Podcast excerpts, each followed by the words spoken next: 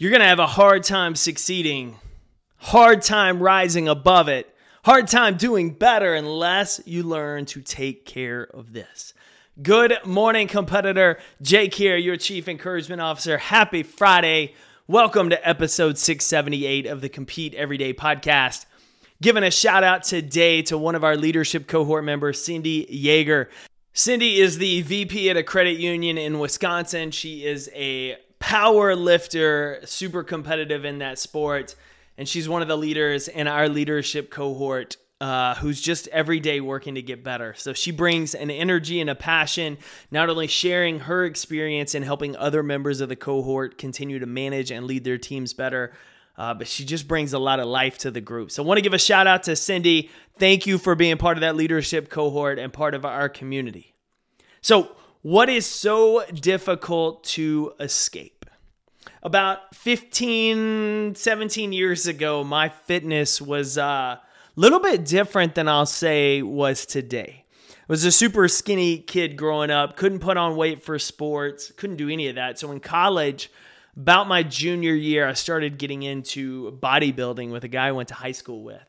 And I was lifting all the time, eating tons, bulking up and putting on some good size until that spring semester when between a part-time job and 18 hours worth of classes i didn't work out as much and what happens when you're adding a bunch of calories and still eating that way but you're not quite working out a lot of that extra caloric intake works against you and so I had gotten quite a bit heavier and I was carrying it for a little while until I decided I got to make a change. I'd read Tim Ferriss's book, Four Hour Body. I started incorporating that slow carb diet. And I started joining a or joined a 24 hour fitness in Addison and started working out every morning for like a week or two.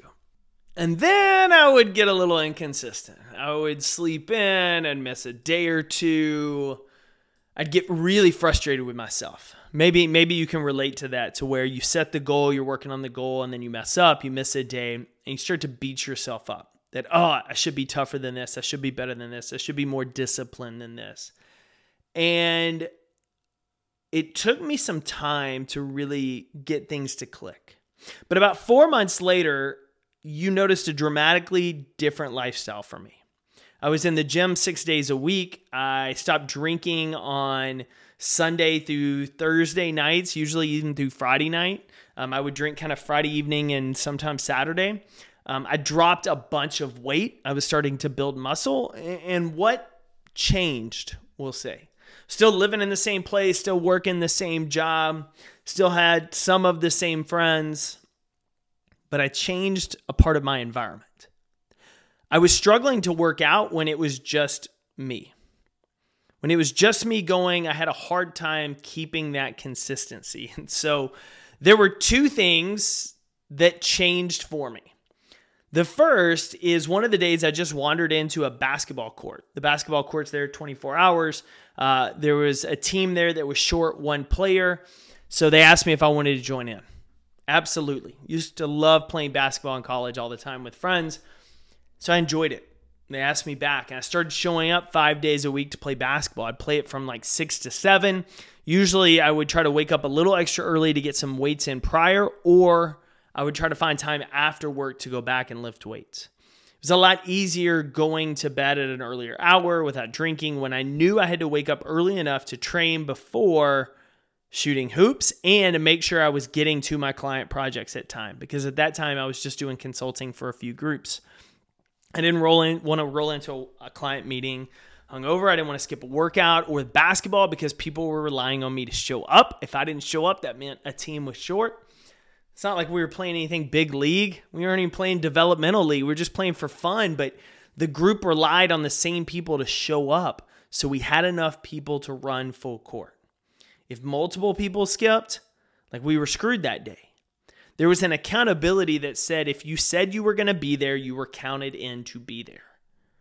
The second thing I did was started making my roommate at the time go with me to a Saturday morning kind of fitness class at the gym because I had a crush at the time on the instructor and had gotten to know her a little bit. And so if I knew she was coaching, There was accountability for my butt to be in that class, and I was making my roommate come with me. Started changing the places I was hanging out, which was so funny laughing about it now between hoops and trying to impress this fitness instructor. But those decisions started to change my habits because I knew there were people counting on me to be there, or there was someone who I knew would be there that I wanted to make sure I was. Some of us are trying to change our habits and our lives in isolation. We're trying to cut down drinking while still hanging out with people that drink six days a week. We're trying to read more and develop our leadership skills while spending all of our free time hanging out with people who haven't touched a book since college. We want to improve our growth, but we're spending all our time with people who just want to go through the motions Monday through Friday and then forget those days, Saturday and Sunday. It's no wonder that some of us are struggling to build the consistent momentum we desire in life because our environment and the places we're putting ourselves aren't helping us. It's really hard to succeed if your environment or even pieces of it aren't set up for success. There's a reason why group class programs like CrossFit, Orange Fitness Theory, F45 are always better than working out alone. It's why investing and paying the money with a personal trainer creates a little bit more accountability and schedule. It's why changing the people you hang out with in life is really important sometimes because you ad- adopt or develop the habits of the people you hang out with. And so one of the easiest ways is to identify who am I spending all my time with and do they embody or display the habits that I want or habits I'm trying to avoid. Think about it. The people that are getting up early to work out before work are not going out drinking every night because they need to wake up fresh to be able to go do their 5 or 6 a.m. workout. They're usually going to bed relatively early. Therefore, if you start hanging out with them, you're going to have to adopt their schedule to keep hanging out with them. They're not going to suddenly start staying out late to hang out with you. You're either going to have to start hanging out earlier in the evening to keep up with their morning routine or just not hang out with them. You don't honestly even have to change your physical environment either. One of the things I love about a group like Street Parking, who we interviewed one of the founders, Miranda Alcaraz, on the show, is their online community that they've cultivated with a bunch of people who are working out at home alone. But they know they aren't alone. And they've created an online environment to allow those people to understand you're not going through this alone. Here's a here's a place to talk, here's a place to connect, here's a place to hang out with other people who have adopted the same habits you have. So, my question today is Is your current environment helping or hurting your chances to grow? I get it. We like our current environment, it's comfortable. Some of our friends are so much fun, but if we're honest, some of those same so much fun friends have a bunch of habits and lifestyles that we don't want anything to do with, that are actually hurting our chances of growing and succeeding. Sometimes we have to face the truth that the comfort of our current environment is actually helping us fail more easily than it is move forward. So, what do we do? We first have to take inventory of where we are. What's our baseline? We have to identify where our environment can be hurting our progress more than helping it. The people we hang out with, the places we're going, the routines we have. Then pick one small thing you can do to change that environment to have less friction. One of the easiest examples that we've talked about on the show that I, I, learned from James Clear talks about if you struggle to wake up early in the morning, try moving your phone alarm all the way across the room so you're forced to get out of bed to turn it off. The chances of you staying up are much higher when you're on your feet on the floor rather than tucked warmly into that bed and where you can just easily hit snooze. Third thing is identify people around you online, offline, who have the habits you want. We talked about this on an earlier episode. Who do you know does the things you want to do, and how can you act as if you are them? That whole method acting idea. Even better, if you have a connection to them, if you know them, ask them how they did that. How did you start developing this routine to work out in the mornings when you've got to take the kids to school? How do you juggle those things as a single parent? How do you handle that when you're leading an organization to make time to still train while not missing out on taking out a new client to dinner.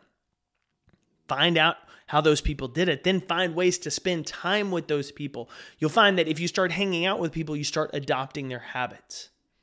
And then finally, just understand this you're not going to be perfect.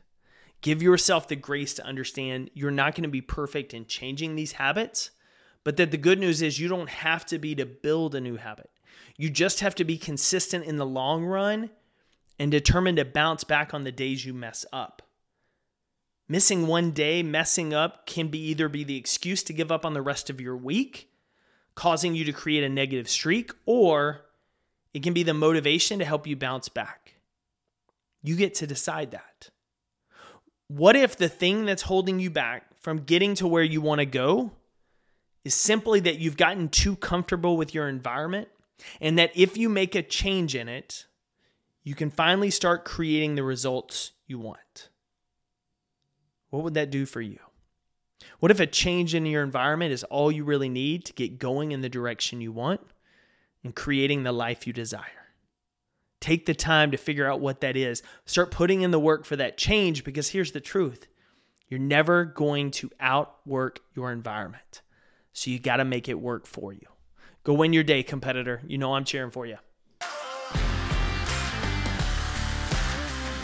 Thanks again, competitor, for tuning in to another episode of the Compete Every Day podcast. This is Jake Thompson, your Chief Encouragement Officer, and I'm glad you're here because that means you're a driven leader who wants to maximize your performance and pursue greatness in every area of your life. To learn more about Compete Every Day, get involved in our leadership cohort, or find resources to help you lead better and succeed more, visit CompeteEveryday.com. I'll see you next episode.